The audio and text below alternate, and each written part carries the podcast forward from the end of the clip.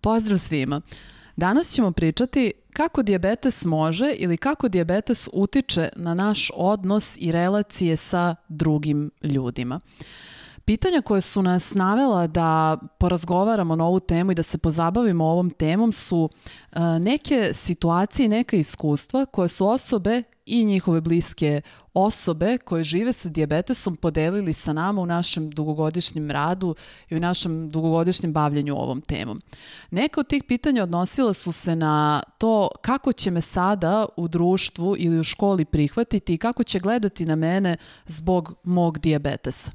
Drugi, oni stariji su bili zabrinuti kako ću sada da obavljam sve aktivnosti povezane sa diabetesom pred kolegama ili na poslu. Šta će oni misliti o tome? Da li će me nešto zapitkivati ili se dešavalo da osoba koja, na primer, izvadi da izmeri šećer pred kolegama, što je jedan svakodnevni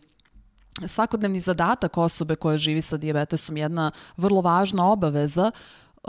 dešavalo se da drugi na to gledaju nekako sa čuđenjem, znatiželjom i da često postavljaju pitanja koja svakako nisu ni bila zlonamerna, ali osoba se osjećala nelagodno u toj situaciji. Bilo je tu i mnogih drugih primjera kroz koje ćemo danas proći, ali to je ono što nas je navelo da zapravo pokušamo da odgovorimo kako osoba koja živi sa dijabetesom i roditelji, na primjer, dece sa dijabetesom, da se što lakše snađu u ovoj situaciji i nekako nam je više cilj da otklonimo sve te nedoumice koje stvaraju neke probleme i neke loše emocije, a možda i ne bi trebalo.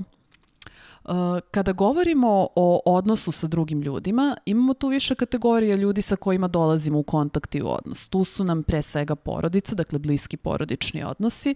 pa onda prijatelji, neki uži krug prijatelja, pa onda imamo, na primer, uh, posao ili školu i ljude povezane sa poslom i školom, dakle i nadređene i neke naše kolege ili vršnjake i imamo i ljubavne odnose, odnosno blisko partnerske odnose. U radu nam se pokazalo da najveću poteškoću stvaraju upravo ovi odnosi povezani sa uh, drugim ljudima gde, smo, gde nismo blisko povezani, dakle sa autoritetima ili sa vršnjacima, odnosno sa kolegama, da sa ljudima sa kojima nismo tako bliskom odnosu nekako imamo najviše nekih nedoumica koliko tu otkriti, da li je otkriti da imamo diabetes, uh, na koji način pristupiti našem upravljanju diabetesom, uh, koliko drugima otkrivati i tako dalje. Ili ukoliko ne otkrijemo kako da se nosimo sa tim da nešto, na primer, krijemo. Kada su u pitanju ljubavni odnosi porodični blisko prijateljski i tu postoje brojne nedoumice i brojne stvari koje se zapita, oko kojih se osobe sa dijabetesom zapitaju i gde im je onako možda potrebno da nekako raščivijaju e, sa sobom kakav im je stav i da li negde greše u razmišljanju kada su neke poteškoće o kojima razmišljaju njima u glavi, ali se to nekako lakše prevazilazi jer imaju veće poverenje u te osobe i šta god da naprave ili ne naprave, kako god da se postave nekada, čak i neku grešku da kažu nekada i nešto loše, na primjer verbalno agresivnije da iskažu što se dešava često u dijabetesu, nekako se to lakše prevaziđe jer upravo imamo poverenje u naše bliske osobe i upravo oni su u toku šta nam se događa. Nekako veći problem nastaje ovde gde sa ljudima nismo toliko bliski, koji ne znaju toliko puno o nama i o nama i uopšte se pitamo koliko treba otkriti ili ako nekada nekako odreagujemo kako će to biti protumačeno. Prvo, od čega bih voljela da uh, krenemo je ko stvara tu neku nedoumicu. Da li, dakle, šta je to što nas brine? Da li mi unapred već pretpostavljamo da bi nešto mogo da bude problem i nedoumica iako se nije dogodilo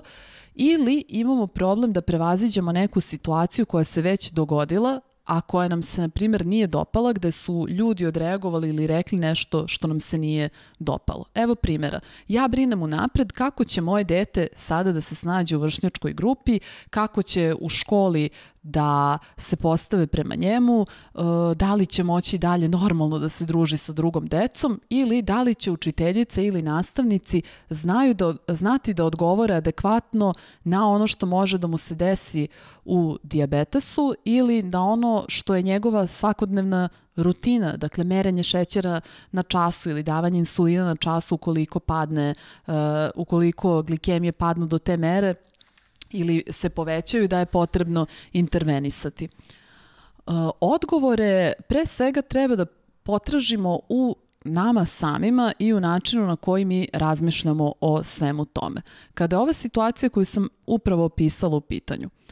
da li mi već imamo neki primer gde je neko našem detetu, na primer, uh, priredio neku neprijatnu situaciju ili kada je bio u poteškoći oko glikemija da se nije adekvatno odreagovalo. Da li je to u pitanju ili mi unapred nešto prediciramo? Ako unapred prediciramo, ne bi bilo loše da umesto što sebe sami zastrašujemo tim mislima, jer upravo se to događa. Mi smo u nekom strahu oko naše drage osobe, da li će se snaći, kako će se snaći i da li će biti prihvaćena. A šta nas uvodi u taj strah? Naše same misli i ono kako mi razmišljamo. Sami sebe zastrašujemo nečem što bi potencijalno moglo da se dogodi i da bude nepovoljno. Dakle, ukoliko se još uvek nije dogodilo, zašto biramo da razmišljamo u pravcu potencijalnih problema, Verovatno je to naša želja da se unapred pripremimo za rizike, ali ako je tako, hajde onda da se okrenemo na drugu stranu koja je svakako za nas korisnija u tom trenutku, a to je šta mogu da uradim, kako mogu druge da edukujem i da pripremim da moje dete prihvate i da se sada prema tom diabetesu sa kojim on živi odnose onako kako bi za sve bilo najlakše i za njih i za to dete samo. Takođe, ukoliko se neke neprijatne situacije dešavaju, one se rešavaju po prirodi isto kao i bilo koje druga situacije u svakodnevnom životu. I ovako u svakodnevnom životu imamo dosta nesporazuma, nekih svađa, imamo nekih izdaja u prijateljskim odnosima, bar ih tako doživljavamo, pa se one nekako prevazilaze na neki način, uglavnom razgovorom i uglavnom traženjem nekih praktičnih rešenja. Deluje da ovde ništa drugačije ne treba da se postupi i da nikakva drugačija filozofija ne treba da se primeni. Prema mom iskustvu, uglavnom su deca i roditelji, bar kada govorimo o školi, prolazili kroz jako lepa iskustva, više kroz podršku nego što je bilo neke, na primer, diskriminacije. Drugari iz odeljenja su dosta ozbiljno shvatali kako osoba sada treba da vodi računa i dešavalo se da ih če, da često svoje drugari opominju da, da se ne uzima nešto slatko ili slično, uh, prosto da preuzmu neku ulogu roditelja i da na taj način podržavaju tu osobu i da vode računa o tome. Takođe, uh, učiteljice, nastavnici, puno njih je imalo bar donekle edukacije o diabetesu ili su se dodatno edukovali i raspitali kod roditelja kako i šta postupiti. Svi su u nekom strahu da se ne pogreši, svi su u nekom strahu da se nešto treba dogoditi, a čini mi se da je rešenje da umesto straha i umesto toga da sami sebe zastrašujemo, nekako izaberemo ipak hrabrost,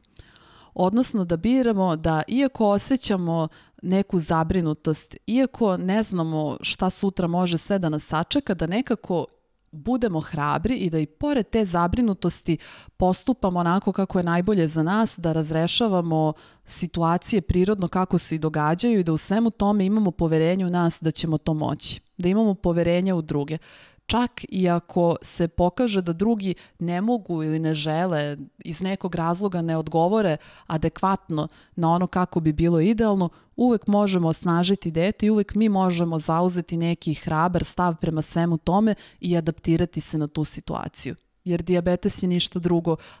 uglavnom je adaptacija i prilagođavanje na novonastalu situaciju i na uh, neko upravljanje svojim zdravljem na jedan mnogo drugačiji, mnogo uzviše, neki viši, na nekom višem nivou upravljanje svojim zdravljem. Kada su situacije, uh, na primjer, sa poslom povezane i uh, kontekstom povezane sa tim nekim poslovnim relacijama, kolegijalnim odnosima, Brojne primere sam čula šta je, na primer, e, osobe razbesnelo u tim nekim situacijama. Upravo ta neka zapitkivanja ili ukoliko se kolege mešaju, da tako kažem, u upravljanje nečim diabetesom. Um, tu bi onako najzdravorazumskije uh, bilo uh, odreagovati u pravcu, da tako kažem, nas samih. Dakle, ne da se ob, da obraćamo pažnju na druge, ne da se obaziramo na to šta neko drugi radi ili kako se postavlja prema nama, već pre svega da uočimo šta je nama problem u tom ponašanju drugih osoba? Ono što hoću zapravo da kažem je da na ponašanje drugih i na njihove reakcije ne možemo da utičemo. Da li će neko ne, nešto nama reći, da li će neko nešto uraditi, da li će uh, preduzeti neke akcije na koje ćemo mi da odreagujemo na neki način ili se naljutimo ili pobesnimo i tako dalje, na te stvari ne možemo da utičemo. Pa kada ne možemo, onda ni ne moramo možemo da, da nam, može da nam bude krivo zbog toga što ne možemo da predvidimo tuđe ponašanje ili što ne možemo da prevaspitamo neke druge kako da se ponašaju, ali ono što možemo da izaberemo je naš, naše značenje koje ćemo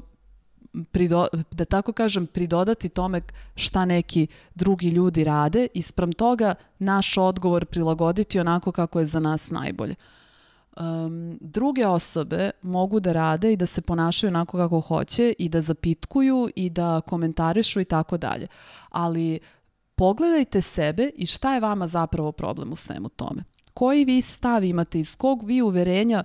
polazite, osvestite ga jer je to ono što može da vas zablokira i da vam napravi poteškoću zapravo u relaciji sa drugim ljudima. Dakle, ukoliko vi smatrate da bi drugi ljudi trebalo da budu pristojni ili da ne bi trebalo da vas zapitkuju ili da nije lepo šta me sad tu pita o ovome i onome, šta mi to komentariše, iz tog stava proizilazi ta neka ljutnja, ta neka, taj neki bes koji može potencijalno da napravi problem sa drugima što nam nekako nije u fokusu, što nam nekako nije cilj. Dakle, pre nego što uđemo u bilo kakvu relaciju sa drugima, treba da pođemo ili kada najđemo na neki problem, na nešto što nama stvara poteškoću, na nešto gde smo mi uznemireni, treba prvo da pogledamo iz kog uverenja mi polazimo šta je to, kako mi razmišljamo o toj situaciji ili postupku drugih ljudi, što nas zapravo uvodi u tu emociju, što nas navodi da se osjećamo tako kako se osjećamo. Isto je i kada hoćemo da pomognemo našem detetu u njegovim socijalnim relacijama ne možemo da utičemo na drugu decu, ne možemo da utičemo na druge ljude, koliko će se oko nečega, mm, da tako kažem, investirati, koliko će želeti da se bave nekom temom, ali svakako možemo sa našim detetom i sa našim bližnjima da razgovaramo o tome kakav je naš odgovor na to, da li su naša očekivanja od drugih ljudi nerealna i kako možemo mi sa našim značenjima, sa našim posmatranjem te situacije da pomognemo sebi, uh, da se ne osjećamo loše i da samim tim popravimo zapravo odnose sa drugima, da mi budemo ti koji će kreirati, da tako kažem, čitavu klimu e, odnosa sa drugim ljudima.